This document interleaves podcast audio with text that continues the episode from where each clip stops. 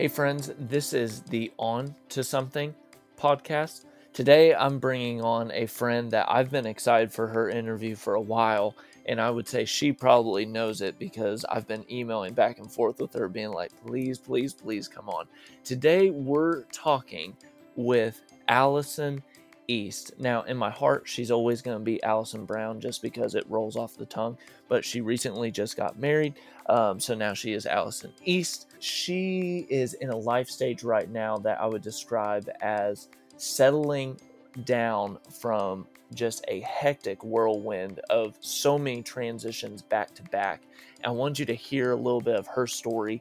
I heard it a couple months back, and I just was amazed at how many things that they've navigated and done, and uh, I just thought a lot of her story, and I wanted you to hear about it. I also think highly of her husband Mitch, who maybe at some point we need to get on the podcast as well, but he's actually played a part in my story of how I talk about my life. And I also recorded this somewhat late with her, so I accidentally told her that um, I've got this list of like top ten most embarrassing moments in my life, and like one of them happened at their wedding, and for some reason I, I released the information of telling her that, uh, which I had zero plans to do, so you can watch me uh, stick my foot in my mouth, and I'm sure you'll enjoy that part of the podcast. Things I would describe with Allison's conversation: she's extremely thoughtful. I kept going back to that word time and time again. I would recommend leaning in when she gets to what to wrestle with in the first third of life, because I think she's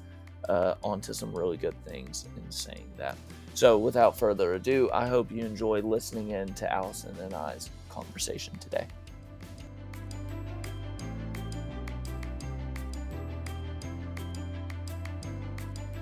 Okay, if we were shooting for a word that described Allison East's life for the past two, three years, what would you reach for? I would probably just say the word change. Um, I think that just really kind of encompasses really all the, the phases that I have kind of walked through the past, you know, two years, three years. Um, they've all just kind of been marked by something pretty significant changing, um, from graduating college to moving to another country, to starting grad school, to getting engaged, to getting married, to moving to a new city and a new church and a new job and another new job. And um, so all of those things, you know, I think it's all kind of, yeah, they all have been big changes for me. So yeah, if you needed to develop an argument for your case for your word, I think just walking through those books yeah, did it just in and of itself. When we talked in Brownwood and you literally walked through step by step everything you and Mitch were, by the way, Mitch is her husband. We'll talk about him at some point, but you just walked through the roadmap in such a way that it was like, wow, yep, change, that checks out. For people who don't know you, can you give like a two to three minute of, okay, this is what I've walked through for the past three years and kind of where I've landed now? Yeah, um, absolutely. I guess really, I feel like this season of my life kind of started back in my senior year of college, um, really kind of looking out towards what was going to be ahead for me after leaving A C U. I came into college knowing I wanted to do something with writing. I was a journalism major all the way through, but I guess, you know, never really quite knew if that meant I was going to work at a magazine or work at a newspaper. Um, so my senior year, I started exploring some options of what that might be. And I never really felt super drawn towards like any particular company or news outlet or anything like that. And, um, and I had started dating Mitch that fall and, you know, didn't know where he was going to be. He was finishing up graduate school in the mm-hmm. graduate school of theology. And I was kind of coming to this point, you know, December, January of senior year, like, I don't know what I'm going to do. And the only thing I really did not know, I did not have yeah. any idea. I was, you know, the yeah. editor of the college newspaper, and you, you know, were had, still in Abilene, right? I was still in Abilene. Yeah. Editor okay. of the newspaper. I was, you know, pretty involved on campus and mm-hmm. was just kind of like, but I don't really know career wise what that looks like for our relationship. I didn't know what that looked like. Um, we had only been dating about three or four months at that point, but, but still having some pretty big picture, serious conversations. And at one point, really the only thing that came to mind was I think I want to move back to England, where I had studied abroad as a, you know, nineteen year old. Um, Casual. Mm-hmm. So I was like, I think I want to move there. And I think I can get into this graduate program there for book publishing. Mm-hmm. And if I get in and if I do it, then I think I can live at the house A C U has and like work with the study abroad program and go to grad school. Mm-hmm. And so I went back and forth for a long time if I was actually going to apply. And actually my mom and dad were the ones who really encouraged me um, to apply and to to seriously consider moving. They were really, really supportive, and they really thought that was the right thing for me to do. And they didn't want me to feel like I had to stay in Texas or anything like that. So mm-hmm. they really encouraged me to apply. And I sent in my application in January of twenty seventeen. I pretty soon after that, I told Mitch, um, hey, I know I just applied to move to another country, but uh, there's this, there's a church that is over there that I think they also have an internship program that runs for a year, the same length as the master's degree I applied for. Why don't you talk to the church, um, see if you can apply, see if, see if that could work. So um, really from like February to March, I was waiting to hear on grad school, and he was waiting to hear on the internship. And so by March, he got accepted to that job. And then we knew at that point that we were both going to try to, we were going to make it happen. We were going to go.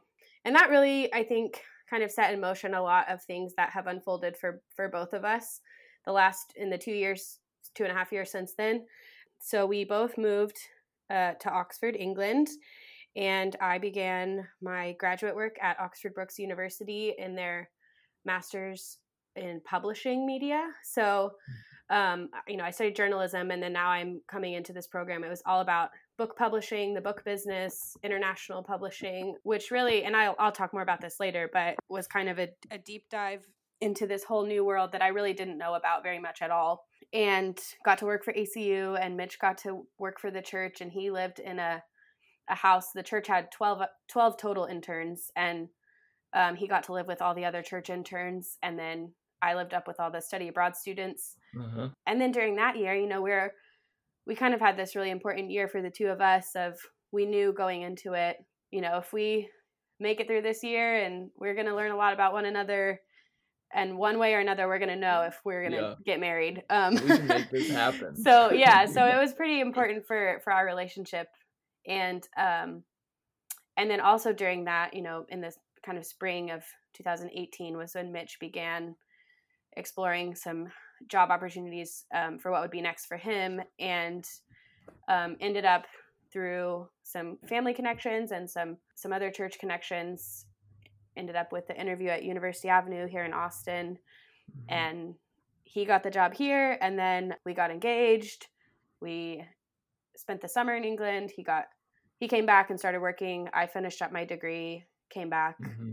and then December of two thousand eighteen we got married. And then I, we were in Austin. I started a job February of twenty nineteen at a public relations agency, which was not what I wanted to do, which was not mm-hmm. anything in what I envisioned myself doing. And I was in that job for about six months and then ultimately transitioned into a, another job at mm-hmm. a literary agency. And now I work as an editor and project coordinator for authors and Christian books and all sorts of things. So, and then Mitch is the preacher at University Avenue. So it's kind of been this crazy winding journey. Um, and I know there's a lot in there that we can keep talking about as we're in conversation today, but yeah, that's just kind of a brief overview of getting from Abilene to Austin in a very, very roundabout way. Yeah. And we use the term brief very loosely. Yeah, to, yeah, great. To fill in all the crevices that left between. So just to fill in for people, you were planning a wedding while you were in a different country, yes, correct? I was, yeah. So we got engaged in April when we were in England and got married in December. Mm-hmm. So yes, we planned the, the wedding while I was not home. Yeah, there. I was not whatsoever. in Texas until October. Yeah, and then Mitch started his job in January after y'all got married, he, right? Well, he started, yeah, he started in September, and then the preacher who was there before him retired in December, and so then he officially transitioned into preaching minister in January of twenty nineteen. Wow, wow what a man. I mean, just making yeah. it happen. Goodness. Okay. Yes. Yeah. So that was a yeah a long, brief, very basic explanation. Mm-hmm, mm-hmm. Okay. So that's beautiful, and we'll unpack a couple pieces of that in a second. So there's a couple words that I would reach for when uh, describing your life from afar. Okay. I think I would reach for um, foodie as one of them, which I would like to know if you would agree or disagree with that. And then books is a major part of your life as well, yes. um, obviously with the job that you have. But I th- I think even outside of your job, books would still be like... Oh, most no, definitely. One of the three for sure. So, okay, let's start Let's start with the with the food first, because... Sure. You you Instagram a lot of amazing like dishes. So do you consider yourself a foodie? I do. Yes, I do. What's the best recipe that, that you've got in your repertoire right now? I guess it just kind of depends. So I would say I'm not really a baker. I, if you know me and know how I am in the kitchen, I'm just kind of a mess. And so um, I don't typically use recipes. I typically just like make things no. with what I have. I I like when no. I'm cooking dinner, I don't use a recipe most of the time. Um, so, but I do have oh a few my. things that I have this one, this like cilantro chicken pasta, which I know sounds a little odd, what? but you make this no. cream sauce with cilantro and roasted corn, kind of like an Alfredo sauce, but not, and with chicken and pasta. And I, it's based off of a restaurant in Midland that has that same dish on the menu that I have since recreated for my family, and we all really like it. So that's wow. one that I make. And then I also okay. love to roast tiny little potatoes, just like roast the heck out of them with salt and pepper. And Are we would, talking like gold potatoes here? Yeah, like teeny tiny. They, literally the yeah. the potato, like, I don't know if it's like a species or what, but uh, they're called Pee Wee Dutch potatoes, and they're the best. Okay. So... Okay. I like to roast those with olive oil and salt and pepper and eat them with all sorts of things. But that's a that that's a staple in our delicious. household is tiny potatoes. Uh-huh. Now, I'm not sure, like, I think I'm gonna I think I'm gonna uh, push back in every way that listeners are, are are pushing back in their minds right now. I think it would qualify you more that you're a specialist in cooking if you don't use a recipe outside of using a recipe, right? Like, because my My like one wing is like going off right now on like there's no recipe, there's no portioning like whatsoever. But like if you're making like really good food without any recipes, you have to be like somewhat good at what you're doing, right? I guess, yeah. I think I mean you know I didn't. I would say this is something I've been teaching myself for a very long time. Um, I started uh-huh. when I was in kindergarten. I would come home from school as a five-year-old and watch the Food Network every day. So, oh. um, and like all of my birthday parties growing up were like chef themed and like cooking parties and, oh um, wow, this runs. So it's like a twenty year development, you know, like, it's, okay. So I don't know. I think I still, I'm, I don't know. I like to cook, and it's my favorite thing at the end of the day to come home and make something for dinner and figure out what it's going to be. So yeah, I guess you don't necessarily always need a recipe if you know techniques, which I know that's like the snootiest Whoa. thing to say what? in the world, but it's just next level for sure. So yeah, this is like the, my whole other part of my life that I'm like, maybe someday I'll become the chef I am in my heart. I don't know. Awesome! Wow. So I've I've always wondered the couple times we've been together. I'm like, I wonder, I wonder what gets her just like fired up. And I think I've found yeah, the area that yeah, you could like, get fired up in. I sometimes, you know, I'll go through on social media and like, I'm like, oh, I need to unfollow some accounts. I'm just uh-huh. following stuff that I don't pay attention to. But you would not believe the number of chefs and cookbook publishers and food bloggers and olive oil companies that I oh. follow online. Whoa. We are going to eat. I'm telling you. Would that, yeah. would that be would that be like one of the ultimate, I know we're getting into your job now, but would that be like an ultimate dream? Like to like oh, if I worked, work on publishing a cookbook? Yeah, for sure. That's like the thing I would want to do in my life. Oh, wow. Okay. Whether it's okay. my own cookbook, which would be tough if I don't use recipes, you know, uh-huh. to helping it's somebody else make a cookbook. I don't know. So I'm... Yeah. Page one, learn techniques. Yeah, no, no recipes needed. I actually nice. do have okay. a cookbook that's kind of like that. So it's called Where Cooking Begins. I would recommend oh. it if we're in the okay. business of making recommendations on this Wonderful. podcast.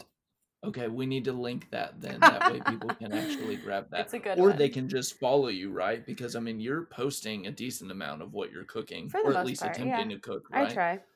I try. Okay, but I'm not right, a food so... blogger, so... Don't take my word Fair for enough. it. Fair enough. She does that in her pastime. Yes. Okay, so let me let me set you up with another snooty question. Sure. Then. What you seem like one of the Oxford um, experts as far as food goes. What would you say is the best thing? Like if someone someone goes over to Oxford, what's the one thing that you're like, you imbecile? If you did not try this, you missed the whole Oxford experience. You know, that's a tough one. I think because British food. Like actual like British cuisine is mm-hmm. really not all that exciting, um, but it can be really like comforting when it's cold and you haven't seen the sun in three months. So you're like, okay, I guess I will eat like mashed potatoes with beef stew or something like, and that's great. Um, but oh, wow. uh, so there's you know there's like some good pub food that I think is mm-hmm. is really comfort food when it's cold, but. Um, In terms of like my favorite meal I ate there, there's a Thai food place called Ollie's Thai, O L I, Ollie. Uh-huh. Um, and that's the best food I ate while I was there in Oxford particularly, wow. not not including like London because London has a lot of amazing restaurants. But um, yeah, the Thai food place was my favorite. It was teeny tiny. I uh-huh. You had like, if you don't get reservations, you can like walk up at lunchtime and try to get a table before they open. And that was what I did. I went there twice in the year that I lived there. And both wow. times I went without a reservation. And it was great. Uh-huh. Had some and made it happen. Duck curry and everything was perfect about it. So. Wow. I was not expecting you to reach for Thai. Yeah, when, I know. I, th- I think, your... I mean, there's a lot of Southeast Asian, like Thai food, Indian food. Those are all really popular um, uh-huh. in England. Uh-huh. So, yeah, that's what I would go Let's for. See. Okay. All right. So let's let's let's flip from uh, best recipe to uh, and I'm gonna put you on the spot. Okay. Best book you have ever read. Ever? Like, yeah. In let's my life? let's go, let's let's go all the way, Allison. If every other book. Okay. Now first, let's let's let's set one thing. All right. Don't go Bible on us. Okay. Right. Don't no, don't preach for that. No. But if every we got manuscripts, we're gonna be fine. If we'll kind of, but too much detail. Um. If if every other book just disappears, like let's just call this Avengers Endgame, right? Mm-hmm. Every book is going to disappear except one. What's the one that you're going to say society must have this book? I think I could pretty easily say uh, East of Eden would be that book for me. John East Steinbeck. Um, okay. I would say either that or my, yeah, I would say that is probably the one book I would keep around if I had to, if all the other ones were leaving. Um, uh, and why leaving? Well, how? Why, why would you say that one? Um, of anything I've read, that book, John Steinbeck, I think understands the human condition better than anybody. Hmm. The like capability for goodness and evil in a person, and I just think that this it's a story of.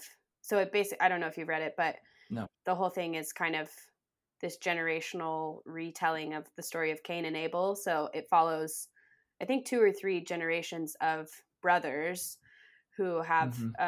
um, some sort of inherent struggle as brothers. And so there's this, yeah, this kind of one branch of a family, and then there's another family that the whole story follows. But all that to say, it's a very long book, but um, I think he just kind of nails it when he comes to to looking at good and evil and forgiveness and all of those things are kind of wrapped up in there. Huh. And I think everybody should read it. Wow. Okay. And that's East of Eden. East of Eden. Yes. Okay. Okay. Wow. I'm kind of surprised that you were able to really just get it like nail on the head like n- identify it. Yeah, you know, sometimes people ask that question and you're like, have I ever even read a book? Uh. But that's okay, now what, when, yeah.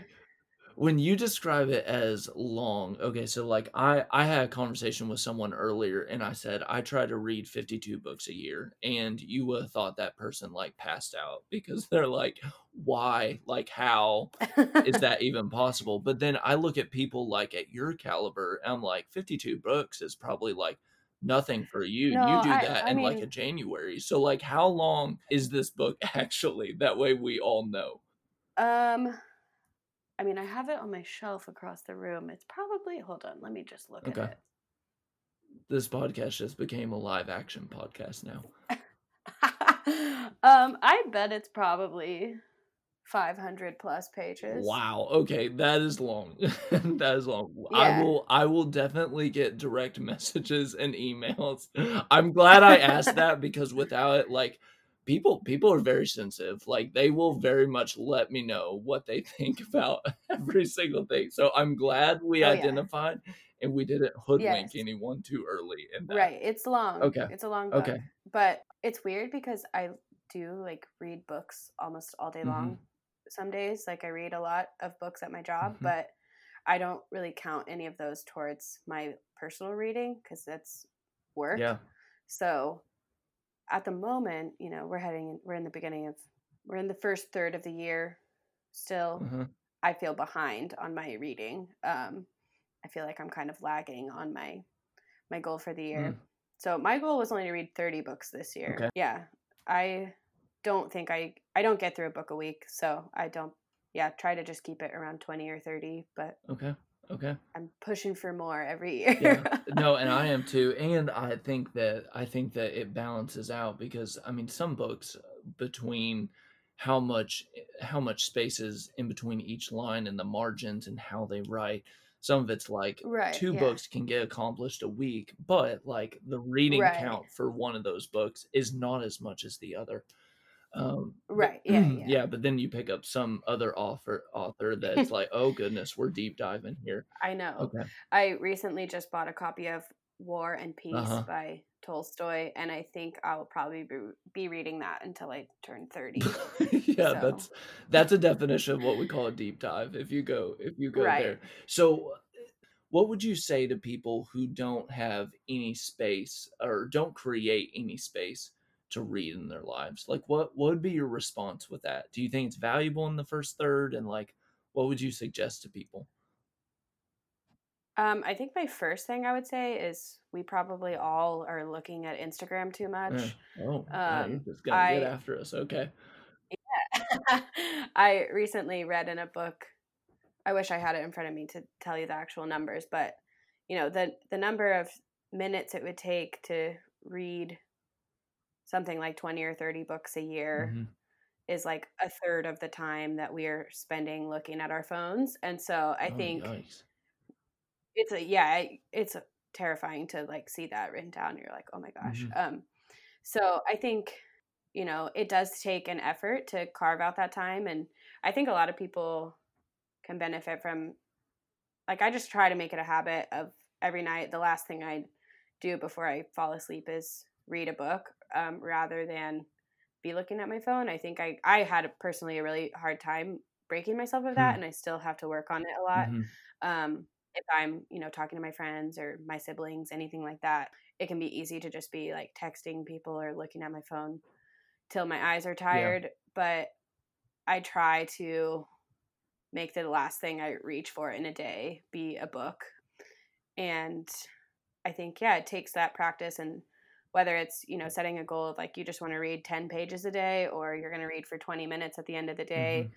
Mm-hmm. Um, I think all of those things ultimately can help form a habit of making reading a part of your life. And I think the other thing is, yeah, just sometimes when you have, you have twenty minutes before you're waiting to leave, instead of like sitting on the couch and watching something on Netflix, I'm, I'm trying to mm-hmm. think, okay, I can, that's twenty minutes I can be reading. And I've been going through a lot of classic books lately, mm-hmm. like things that I, you know, there's, this is kind of a separate question, but, or idea. Um, I think there can be this idea of like feeling guilty for not reading things that everybody thinks you have read. Uh-huh. And like, not like, you know, shameful guilt or anything, but like, oh no, I can't believe I haven't actually read Little Women and everybody thinks I've read Little Women. Like, right. Things like that. And so, you know, I'm just, I've been lately like reading more things that I probably felt like I should have read as like a teenager or even like a, a girl. And I am enjoying them so much now. Um, things like, yeah, things like Little Women, Anne of Green Gables, A Wrinkle mm-hmm. in Time, those sorts of mm-hmm. books that are like traditionally marketed as kids' books, but I found a lot of comfort in reading them. And they, those are really easy things to, to dive into when something more daunting, like, like East of Eden or War and Peace is like, mm-hmm. I'm I'm not going to remember any of War and Peace if I read it at eleven p.m., but reading yeah. Anne of Green Gables is like a really comforting thing for me. So I think kind of figuring out what people like, what they, what is enjoyable. I think reading doesn't mm-hmm. have to be a chore. Some people feel like it's like exhausting and just like, oh, I don't want to do that. But I find, especially since I do read all day long, um, it's important for me to to read things that I find that are really joyful to me. So mm. yeah, that's just a little bit about it. But I also think we all look at our phones way too much. Yeah, no, I'm, I'm tracking with you. And that's a, that's a really thoughtful, just, just observation as a whole. I, I try to, I try to carry, people make fun of me, but like, I always carry a backpack with me that usually has two to three books because I'm always working in the lane of like, I've got my fast read and then I've got my like medium read. And then I've got my, this book is too intelligent for Zane. So it's going to take me triple the time to yeah. like sound out the words. But like, I always have all three depending on, do I have five minutes before I go mm-hmm. to the dentist or, you know, in between. So I think that's really good. Do you have a, do you have a suggestion of uh, if someone were to just pick up something and start reading? Like, do you have a suggestion for people? Oh man. I mean, it really depends on what you're looking for. Mm-hmm. I think, yeah, I don't know. I mean, I recently read a novel called A Gentleman in Moscow, which I really loved. That was just like a fun. Huh. By who? Uh, it's by, I think his name is Amor, A M O R, Towles, T O W L E S, Amor Towles, I think. Um, okay. Yeah, but A Gentleman in Moscow, it was just delightful and really intriguing and a great fictional story. So I loved that one. Yeah, that would probably be my fiction recommendation.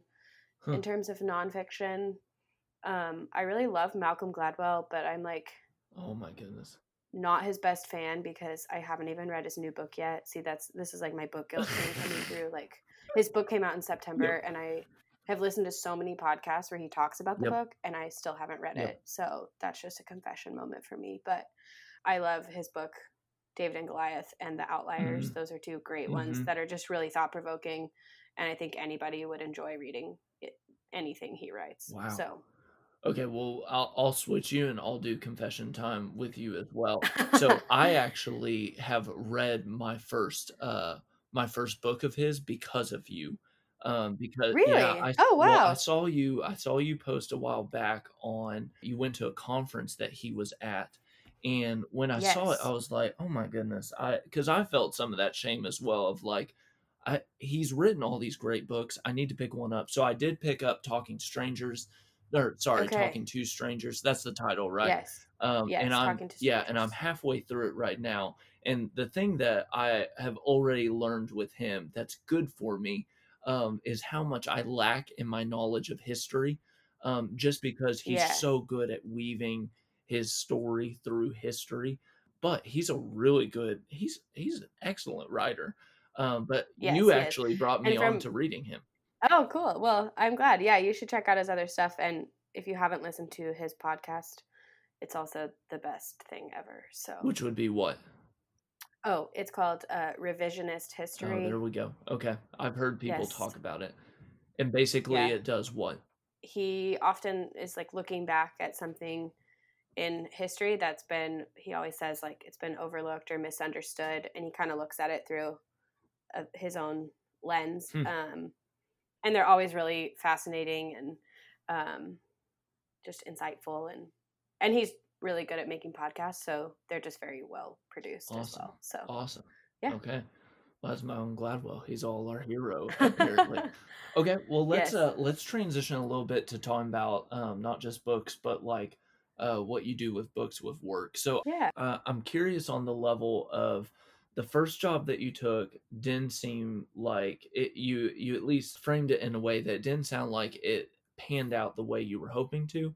And then you also described a little bit of when you entered journalism was your undergrad background, right? Mm-hmm. Okay, yes. you you said you really didn't know what you were visualizing there. So I'd kind of be curious, like, can you just walk people through what you were thinking when, what what were you thinking, Allison? Yeah. But like, no, what what were you thinking in undergrad switching to this first job? And it didn't seem like it was a click to moving to something that you're doing right now. Can you kind of walk people through your sure, thought process yeah. and experience with that?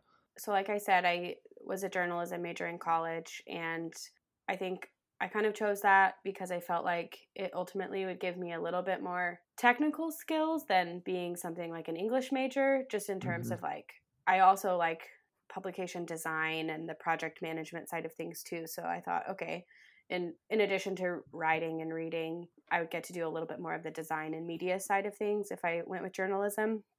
So that was kind of, that kind of motivated my decision to pursue that as my undergraduate degree. And yeah, so I feel like I, yeah, I never really thought I was going to be some like beat reporter of just like working at a newspaper and covering, you know, local crime or something like that. Like that was yeah. not what I ever wanted to do. Um, and I always, I did really like feature writing, more of the like long form mm-hmm. um, pieces that I got to work on. And, and I was always more interested in that sort of thing. And then I also liked managing the whole like production of the newspaper. Um, laying it out, piecing together all the stories, um, all of those sorts of things. I always, I liked that a lot. So yeah, so then I, you know, go do this book publishing master's program and learned a ton, really learned about this whole new industry. I think, and I've seen other people that work in publishing say this, um, where there's like kind of this moment of this epiphany, if you will, where you realize that books are like made by companies and they're made somewhere, and so that's a job for someone. um I think for you know I didn't realize that for a long yeah. time, and then a whole new world yeah and then in college I was like, oh, like that's like a thing that people uh-huh. do. Um and I think you know maybe partially that's because the industry as, in, as we like kind of think of it is, it really is like pretty concentrated in somewhere like New York City or London. Like that's where all the big publishers' offices are. So it feels pretty out of touch. Like you can't get into it if you're not there. Mm-hmm. Okay. All that to say, so I knew coming out of the master's degree and moving to Austin that my opportunities for traditional book publishers would be pretty limited mm-hmm. just because they don't have offices really outside of, of New York, and, or a lot of the like big, what we think of, we call them like trade publishers. So Penguin Random House, mm-hmm. things like that. There's just yeah. not a job market outside of that. And so I started looking at other options of like, okay, what are, what else could I do with my skill set? Like I like writing, I like managing people, projects, things like that. And I came across an opportunity for a public relations job, which is kind of the other side of the coin of the journalism world, where instead of writing stories about people, you know, you're pitching clients to be written about, you're trying to have stories oh, placed.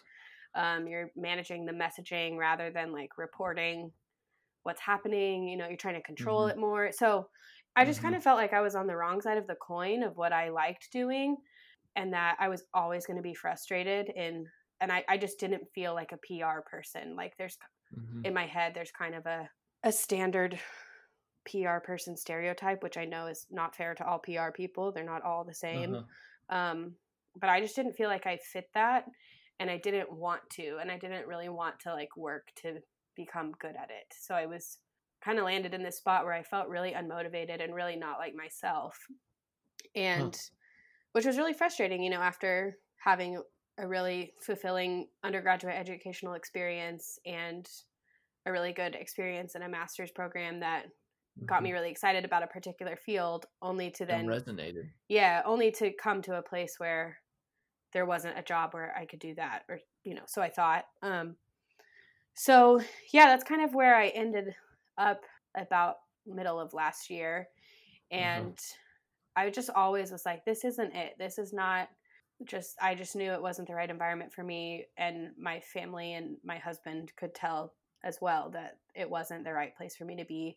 And I had had a professor from A C U tell me before I accepted that job, that first job, he said, if something else comes along, even if it's at a weird time, don't be afraid to take it. Um, oh, don't wow. don't feel like you have to stay somewhere for the sake of a resume. And so I kind of always had that in the back of my mind, like, I don't have to put in eighteen months or two years at a first job that I really, really don't like for mm. the sake of my resume looking okay. Mm. And so I wasn't ever really afraid to seek out something that sounded like more like me. And really kind of through a crazy, I mean, it wasn't that crazy, but it felt crazy at the time. But we, at my first job, we had a client who was looking to publish a book, who wanted a literary agent or wanted to speak with one. And I, like, somebody at the company, at my old company, listed, sent a list of Texas-based literary agents.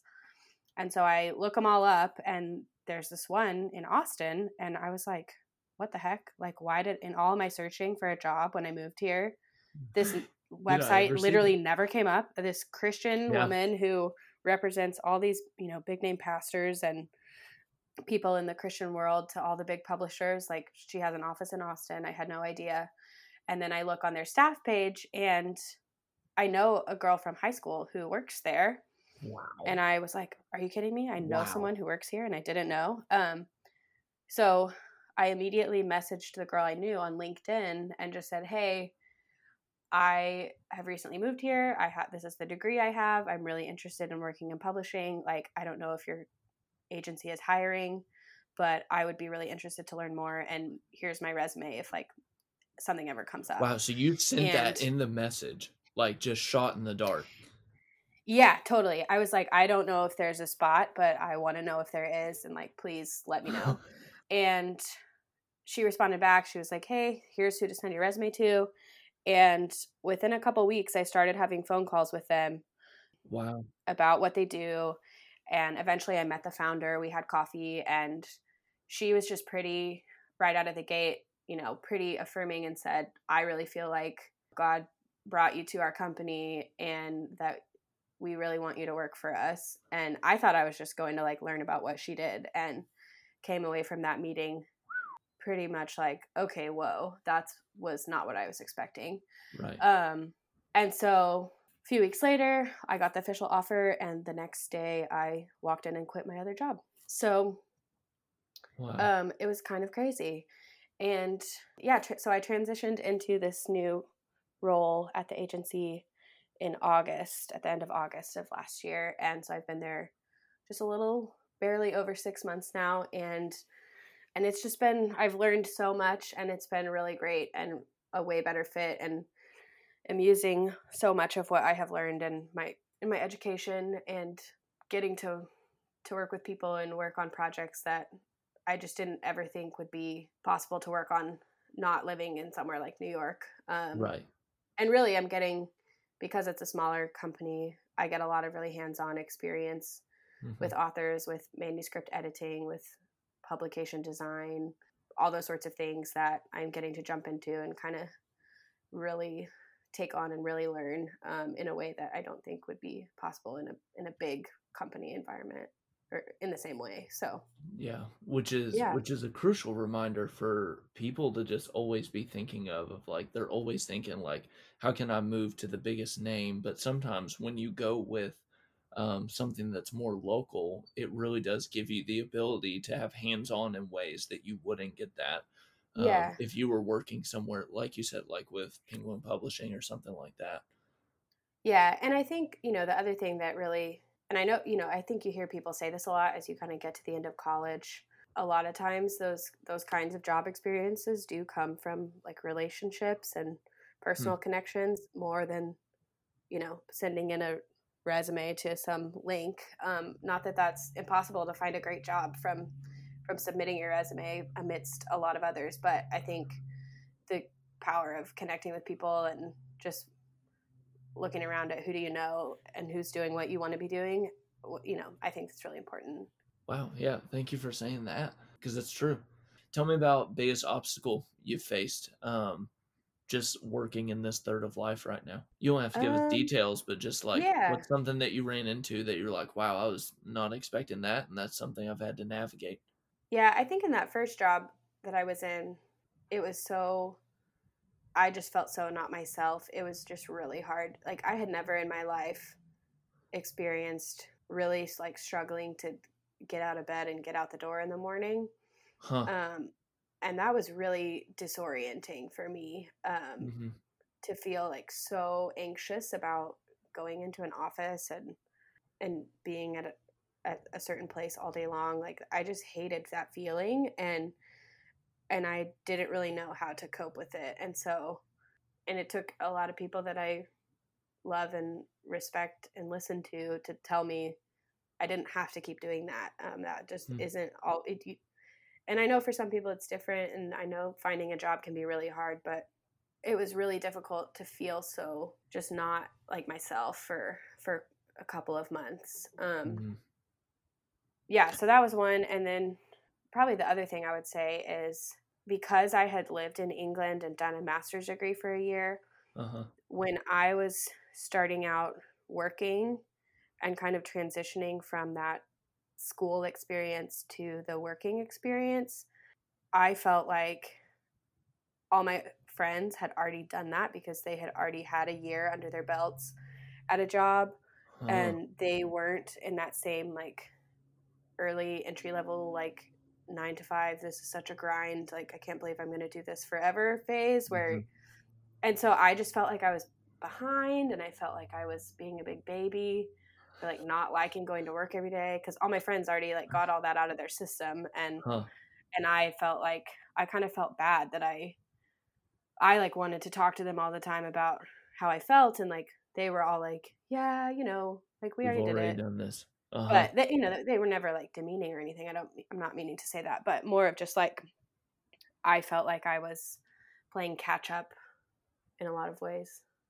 No, that that completely makes sense. And it's so funny just on the once once people get done with a chapter of life, especially like how the movement's changing now of like we're not so just uniform of like you go to school here and then after that you get an internship here and then after that you get a job and then you find a spouse and then you have two point five kids. Like now we're so everywhere of like we'll take a little bit of education, then we'll break off and do an internship, then we'll travel for a year, and then we'll mm-hmm. go back to a job. Like that, that feeling has to be more universal across the board, and you're just experiencing it on one of the lanes. Right. Um, people have. So just even identifying that, um, that tension probably puts to words what other people feel as well. Mm-hmm. Were you inviting other people into your life of saying, hey, do I feel like myself right now? Or were other people just volunteering that information to you? Um, like as far as Mitch and your family? Yeah, okay. Kind of a mix. I think, you know, it's kind of that cycle of like, I would complain about my job and then whoever my, whether it was my mom or dad or Mitch or my siblings, my sister, my brother, they would be like, okay, well, that doesn't sound like something you'd normally say. So you need to figure that out. Like, Huh. Or they would be like, I just don't understand why you don't just quit. And I was like, well, I can't quit because I'm working on a project. And they were like, well, you can quit.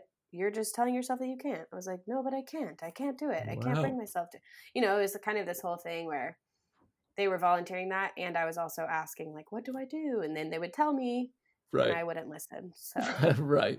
I right. had to or, arrive there for myself. So yeah. Yeah. And yeah, they were affirming exactly what you probably already knew internally. Yeah. But it was just yeah. pushing back against. Okay, well, can we talk about one of the one of the men in your life who's done that then? Mitch. Can we talk about him? Yes, we can talk about Mitch. Awesome. Okay. Do you want to share just for a minute like the story of how y'all came to like find his job, but also I don't I don't want to spoil it, but I just think it's one of the best stories ever. Yeah, totally. So at Christmas break, we came home from England for a couple of weeks. And at this point, we were not engaged, mm-hmm. um, but we knew that we wanted to think about getting married a year from that December. So we had just started talking about that. And we were like, well, you know, if we're home now, this is really the only time. To look. If we're going to have a December wedding, we need to go look at venues for mm-hmm. a wedding. And why don't we do that while we're home over Christmas? So I, my mom and I came to Austin, and because we had talked about getting married in Austin, and uh, my mom actually grew up at University Avenue Church of Christ. Oh, I my didn't grandparents, know that. My grandparents were members there for a long time, and that was where my parents got married. So I thought, okay, let's go up to the church. I want to see it in person. I want to look at it because I think it would be great to have a wedding there. It's downtown. Mm-hmm. It's, it can seat a lot of people. It's pretty. They have stained glass windows. So um, we, me, my mom, and Mitch went up to the church, and we're, we just walked in. Like, we literally were like, can we just come look around? So we walked in, and Eddie Sharp, who was the preaching minister there, um, Eddie. he had been there for ten years at that point. And um, so he, we ran into Eddie, we said hi. He knew, you know, in the A C U world, you kind of can know everybody, and even if you haven't met them. So he knew who we were. We talked for a minute, and then Mitch said, oh yeah, you know, I'm finishing, or I have finished up at the G S T, and I'm looking at what I'm going to do next. And Eddie said, well, why don't you send me an email? I know who you are. I've heard about you. I want to talk to you. And we were like, oh, wait, I said that wrong. Okay, no. Before Eddie said that, my mom uh-huh. jokingly said to That's Eddie, right. yep. my mom said, hey, whenever you retire, if you need a replacement, check out my future son-in-law. And then that's when Eddie said, oh, yeah, I know who you are. I need you to send me an email. Mm. Um, and then the next, so Mitch emailed him. And like two days later, he went back up to the church before he was going back to England. And Eddie said, oh, yeah, like, just come to my office. So Mitch was wearing like a long sleeve T-shirt and like athletic shorts or something. Like, right? He wasn't, he wasn't, I don't even know. Like, he wasn't not set up for dressed for like an interview. And so he walks into Eddie's office, and then like one of the elders walks in, another minister walks in, and they like all sit there and talk. And um anyways, he was like, oh, that was definitely like an informal interview sort of thing. So, um, yeah. And then from there, you know, they formed a preacher search committee, talked with Mitch a lot. They talked with me a little bit, and then flew him out in April to come preach at the church and meet the rest of the staff. And then, yeah, within a couple weeks after that, they offered him the position, and it was very exciting. But I, it's funny because from that day in January that we talked with Eddie, it was like, I just kind of knew, like I really, yeah. Like I have like a journal or in my, the margin of my Bible or something. I wrote like January tenth, twenty nineteen, like, can't wait to move to Austin and Mitch be the preacher at U A. Like, I never really had any doubt that that's what, that's where we mm-hmm. were going to be. And it was just, you know, I felt really great about it because it was just such a special place for my family. Um, so many people like knew me going into it, which I think was really big um, for the for my end of that transition. Uh-huh. Even though, you know, I don't work for the church, but that was really important to feel like I was known there. Right. Um, and it was just really an answer to a lot of prayers of getting to still be closer to family, close to home. I didn't really, I wasn't really interested in moving somewhere random across America after having just been really far. I mean, I wasn't totally unwilling, but I just wasn't really interested. Right. And it's not, and like, so, it's not um, like you hadn't already been doing yeah, that. Yeah. Yeah. So I felt like, you know, we had kind of had that experience of being far away, of really having like just the two of us together. And so in a lot of ways, I was really hopeful and just really excited to get to, to come to Austin. Mm-hmm. Yeah, I, I love that story, and I think it's beautiful just because, I mean, there's some stories that you're like, okay, God just drenched some beauty in mm-hmm. the midst of all that, that the place where y'all could get married is also the place where he was going to be anointed to yeah. preach. Yeah, and so, like, that's just so much, you know? Yeah, it's really cool. And, you know, I love looking at the photos from our wedding of like, this is so cool that it's where we got married. It's where my mom and dad got married, and Oh, it's cool. where it's where like we have our church family now, and I don't know, it's just great. I love it. Oh man, That is awesome. You know, another yeah. another confession thing that I've got for you. I have a list of the, I keep it in my Evernote. I have a list of the top ten just horror moments in my life. And you and Mitch's wedding was a beautiful day and everything was fabulous. But that moment uh, for me made one of my top ten. And I won't share how that made it in my top ten. Oh, no. Um, oh, it did. But I, ne- I never I never shared it with anyone. We tried to pu- push it under the rug as much as possible. But I always oh look. And number nine, it's on there. It is on there. Oh, man. I'm so, so one curious. day I may get enough courage to be like, Mitch, this is this is what happened. Allison, this oh is my gosh. what happened. Uh, but anyways, so it, it was beautiful. But... It was absolutely beautiful. But we have to speed bump right over that. We can't. Yes, we okay. can't cover that right now. Uh, what what advice would you have for just people in their first couple of years of marriage? Like what what have you and Mitch kind of taken away or learned or mm-hmm. learned how to form? I think one thing that I mean, I think probably anybody navigating the first couple of years of marriage would say you have to you have to learn how to communicate because um, it is different than. than just dating and even being engaged um, mm-hmm.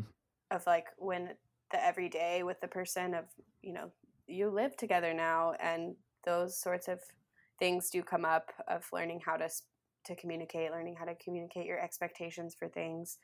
Um, so we, I feel like I've learned a lot about that of what we mean when we say certain things. Huh. Um, Mitch jokes that sometimes I will, will be doing something and he'll suggest something and then I, and he's just pointed this out to me recently that this is something I do, but when I am like, he can tell that wasn't what I wanted to do. I actually will say out loud, like, well, I had it in my head that, you know, fill wow. in the blank. And like, yep. that's like, a, that's a, the key. You know, I clearly had a different expectation. Um, yeah.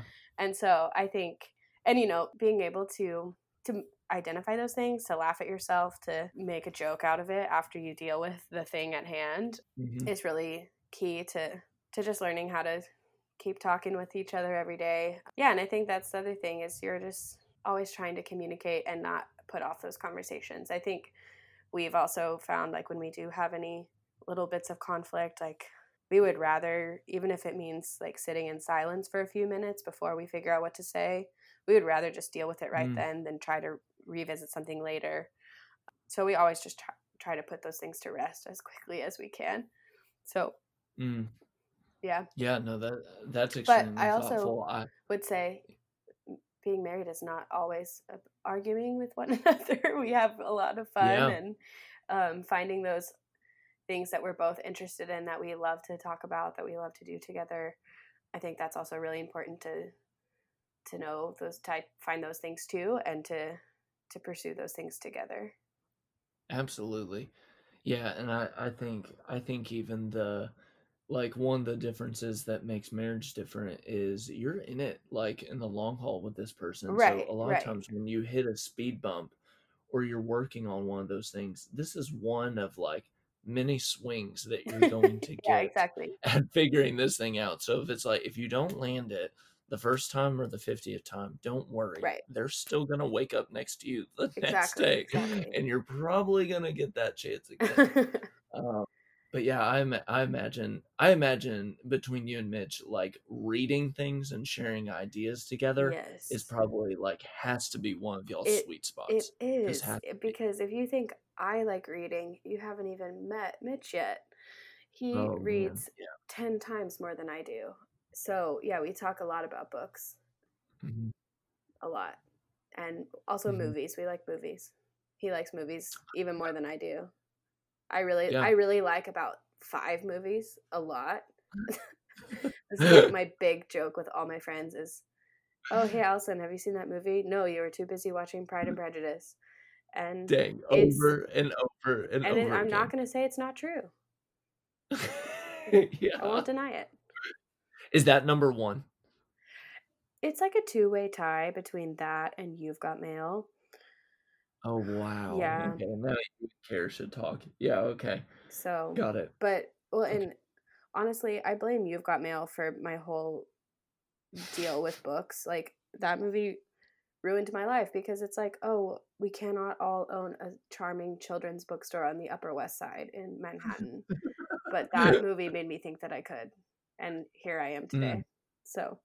Yes. Is that a spark point for your obsession with books? Uh, yes, I would say that movie is. And also reading The Tale of Despereaux when I was in third grade mm. was the first mm. book I ever truly loved with my whole heart. Oh. Wow. I just, wow. I feel like this moment became very like opening of your it heart is, for that. Yeah, wow. Thank you. You're welcome. Thank you for trusting us exactly, with that. Yes. That was a, that was the next level that you just took us to. Let me hit you with some final life questions yeah. as we, as we wrap it up here. What do you wish that, you know, looking back at the past couple years that you've lived and you've gotten to do just some awesome things and a lot of transitions in between. What do you wish you would have done more of, and what do you wish you would have done less of?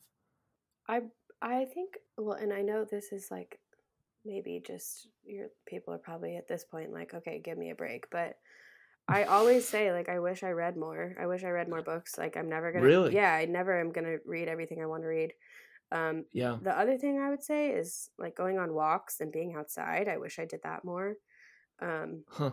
Maybe not in like Texas in the middle of July, but yeah, um, armpit sweat I, is real. I yeah, I think just kind of. I wish I moved more. Maybe that's like I just I always find I miss. That's one of the things I miss about living in Oxford was I rode my bike everywhere, and so I was always having to actually like. Get on a bike and move to get somewhere. Mm-hmm. And um, mm-hmm. I wish I did more of that. It's something that's harder to do when, you know, you have to drive twenty miles to get to an office every day, which is what I have to do in my case. But um, yeah, so I'm in my car, you know, an hour in the like round trip every day, which is just making that harder. But I wish I, yeah, got outside and moved more. And less of, I mm-hmm. wish I spent less time on social media. And I wish I spent less time worrying about the world. Wow. I feel like we went for I know, we yeah. went for Instagram and then we went for world well, peace. Kind of, like like one was macro and one was micro. Yeah, they're kind of related because I went through this whole phase in like t- twenty sixteen where I looked at Twitter all the time and it made me actually really anxious about like North Korea. And oh wow, yeah, it was like weird. I was like not sleeping well at night because I couldn't stop thinking uh-huh. about it. And so I had Seriously? I had to like stop looking at Twitter for a couple of months because I was like, I just can't. This is just not adding anything positive to my life. So I wish I had less of that. I would say. Whoa. Okay, I did not. I did not see that. I would have really. Promise I don't mean to joke with your pain whatsoever, but oh no, like, it's not pain, it's funny. I think okay it's funny. I would have really enjoyed staying in the room when someone had to break it to you of like, Allison, your obsession with North Korea or your anxiety with North Korea is too much. Yes, like, I know. Like, yeah. I so I figured that out and I was like, okay, I have done this to myself. So yeah, I think just okay. like I think there can, you know, we can kind of fixate on on things because we are hearing about everything that happens. Um, yeah. And I think we need less of that. Um, yeah. Yeah. I always I threaten that I'm going to move to the Scottish Highlands and start my own sheep farm. There and that's go. Really about all I want in my life. Yeah. Yeah. There's no books there, but no. There would be plenty of sheep. Yeah, yeah. And I feel, I feel just the tension as well of, I mean, I think my parents sometimes look at me and they're like, he is so uninformed. Cause like, they watch the news twenty-four seven. Yeah, and, no, I, I don't and, have any time for that. And I was a journalism yeah, major, and I'm like, true. I'm not dealing with the news anymore. Like, yeah, like sometimes there's too much weight to I bear. Like newspa- I like newspapers. I think, you huh. know, occasionally I like to look at a newspaper. Yeah. Um, Do you think like a newspaper contained. Is the right amount of time? Yeah. I Yeah, I think it's, I, I mean, I know it's like I have all these nostalgic thoughts about print media, but I think the thing about a newspaper is there can only be so much stuff in it, and that's all there is to read. Um, there's no endless oh. scroll when you have, you know, X amount of pages. So I much prefer that to the internet. Wow, look at you. Wow, that was that was really good. It, wow. that may that may be such a common knowledge for people in your field, but like for those of us outside your field, that's extremely thoughtful. Like, oh, like wow, yeah, that that's so true with it. All right, so let's flip it to that of like what we've kind of released um, with it. Talk about what what do you think in the first third of life people should wrestle with a little bit more? I think we probably need to. I guess it depends on what you know what context people are coming from, but I think we need to wrestle more with being a little more average, like, and being okay with it. I think that we are kind of, our generation and the the time that we've grown up in, like, anything is possible and everybody could be famous is, like, kind of what we grow up thinking. And hmm. in a particular, like, I don't know, like, coming out of somewhere like A C U where, you know, there's just this emphasis on, like, you can change the whole world. Hmm. And I do think there is a place for that kind of ambition, but I also think we have to wrestle with just like the regularness of life, hmm. um, of the everyday, like going to your job and just doing your job, and you know, you didn't get to go on a trip with your friends because you're twenty-five and it's not in your budget to do that. Right. Like I think, I think we need to to kind of come to terms with some of those things more. Not that it's like saying we're not going to like live our life and like take hold of every day of our life, because I don't want to mm-hmm. like be resigned to mediocrity necessarily, but I think that that we do need to kind of come to terms with some of that a little bit, and maybe like I don't know I feel like I have yeah that's what I don't know I just feel like I, that's something that I've kind of wrestled with, and like how do I balance this desire to like wanting to do really good work, wanting mm-hmm. to work hard, wanting to be good at what I do, but also like being okay with like not necessarily being like known, like is that am I okay with that, you know? I think that's Huh. That's just something that I've thought a lot about. Um, I've had conversations with friends about that. And I think there's just kind of this balance, and it's something definitely to to wrestle with. Because, um, mm-hmm. and then I think the other thing would probably be wrestling with what you're hoping for when like twenty years down the road. Like I think a lot about if I want to, when I'm, you know, forty-five or fifty, like twenty years from now, twenty-five years from now, like where do I want to be? And if I'm, am I doing things now that are setting me up for that? Mm-hmm. Um, mm-hmm.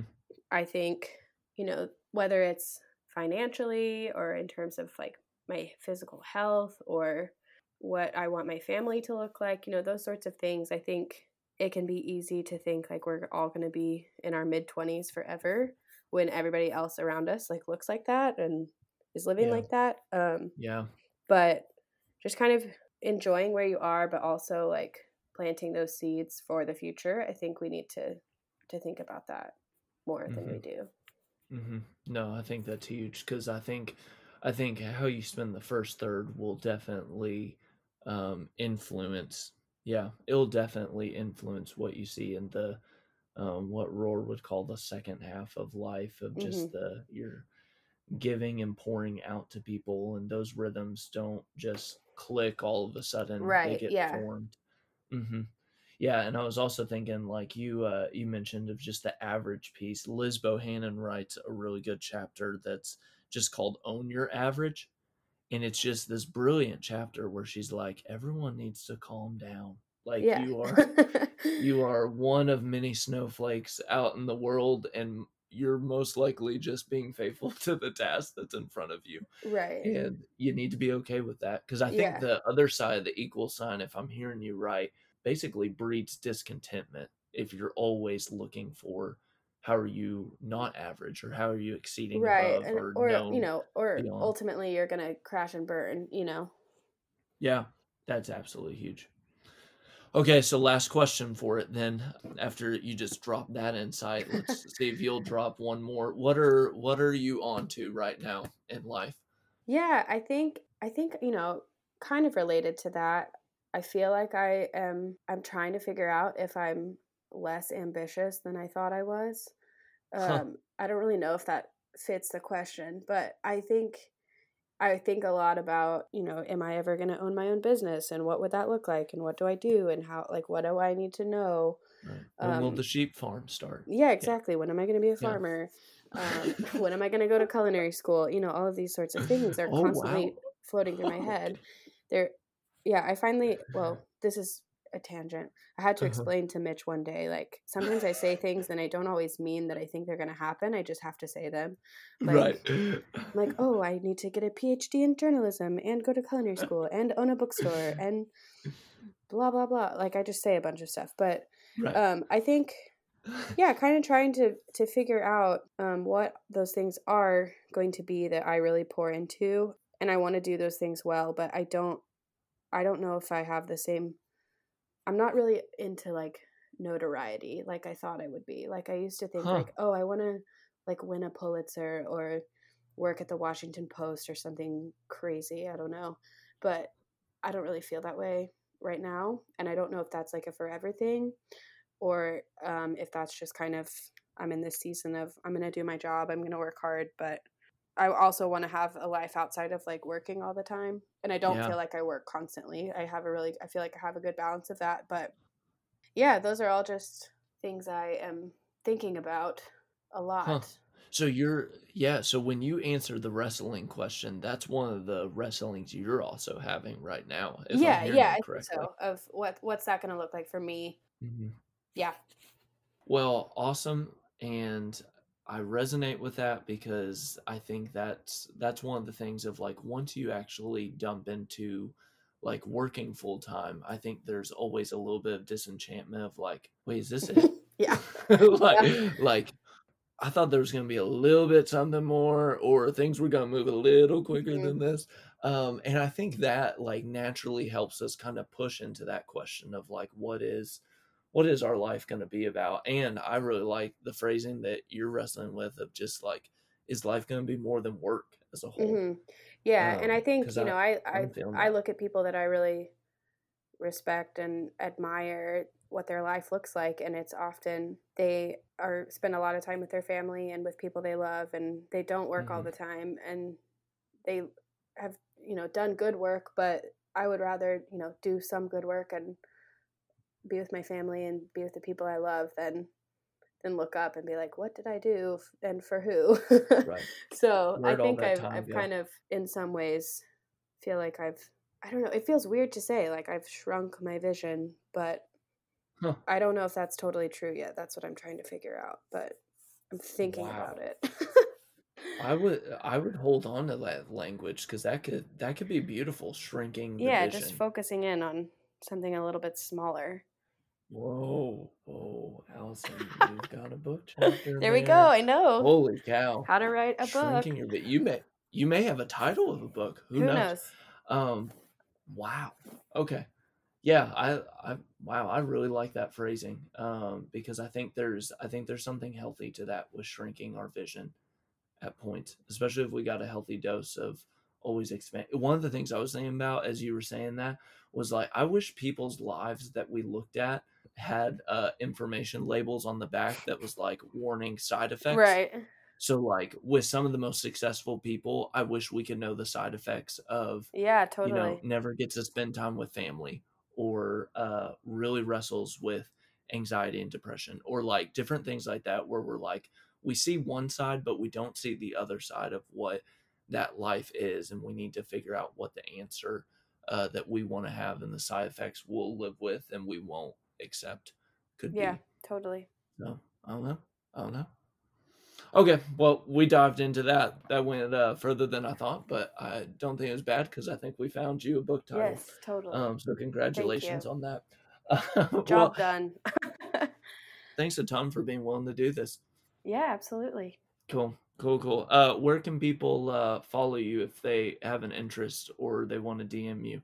Allison Brown East, all one word, on Instagram. Mm-hmm. You could find me, mm-hmm. Allison with two L's, and yes, that is where I am. Yep, and just to clarify, you will not find any recipes whatsoever as you've released no. tonight. So, so yep, it's deal all just it. made up. Yep. yep, deal with it, accept it. Awesome. Yes. Well, thanks for coming on the show. Yeah, thanks so much for having me. All right, there she is, Allison Brown East. See, every time I still trip up on it. I still want to say Allison Brown went. Now it's Allison Brown East. Hope you enjoyed our discussion that we had today.